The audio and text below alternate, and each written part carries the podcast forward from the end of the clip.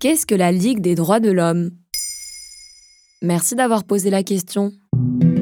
La politique de maintien de l'ordre du ministre de l'Intérieur Gérald Darmanin est vivement critiquée en ce contexte de crise sociale due à la mobilisation contre la réforme des retraites. Ce dernier a été auditionné le 5 avril 2023 au Sénat concernant le comportement de la police lors de la manifestation anti-méga-bassine à Sainte-Soline un mois auparavant. La LDH, ou Ligue des droits de l'homme, affirme preuve à l'appui que les secours ne sont pas intervenus sur place car on leur en a refusé l'autorisation. On n'enverra pas des micros ou de moyens sûrs sur place parce qu'on a ordonnement envoyé par les forces de l'ordre. Le problème, c'est que c'est à l'appréciation des, des- des forces de l'ordre et qu'on est sous le, un commandement. En réponse à cela, Gérald Darmanin menace de réduire les subventions accordées à la LDH, du jamais vu pour une association de défense des droits humains.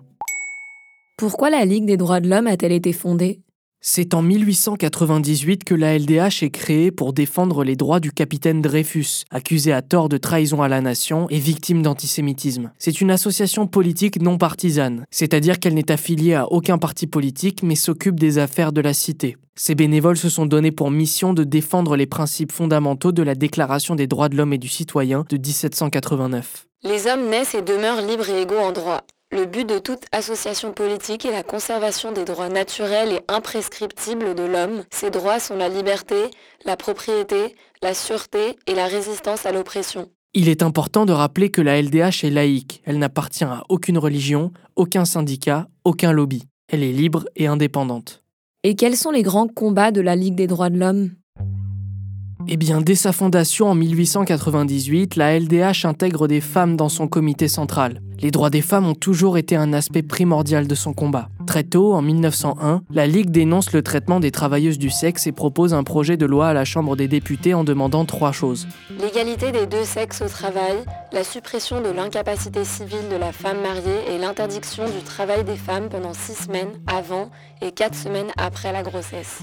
Une proposition ayant mené à la mise en place du congé maternité en 1913. Aujourd'hui, la LDH défend le remboursement complet de la contraception, l'égalité des salaires et une meilleure représentation des femmes dans le monde politique en France.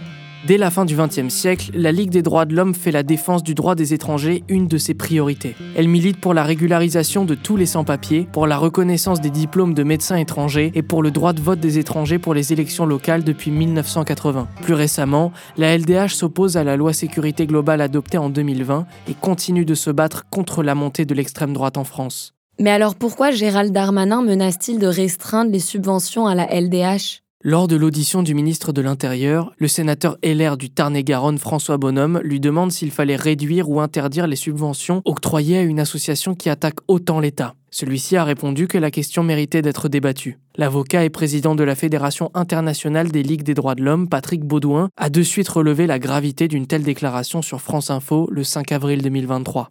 C'est inédit et consternant de la part du ministre d'un pays qui est encore qualifié de démocratie. La Ligue des droits de l'homme existe depuis 125 ans. Elle n'a qu'une boussole, c'est la défense des droits et des libertés de tous et de toutes.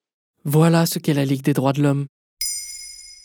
Maintenant, vous savez, un épisode écrit et réalisé par Samuel Limbroso. Ce podcast est disponible sur toutes les plateformes audio. N'hésitez pas à répondre au sondage du jour sur Spotify. Et si cet épisode vous a plu, vous pouvez également laisser des commentaires ou des étoiles sur vos applis de podcast préférés.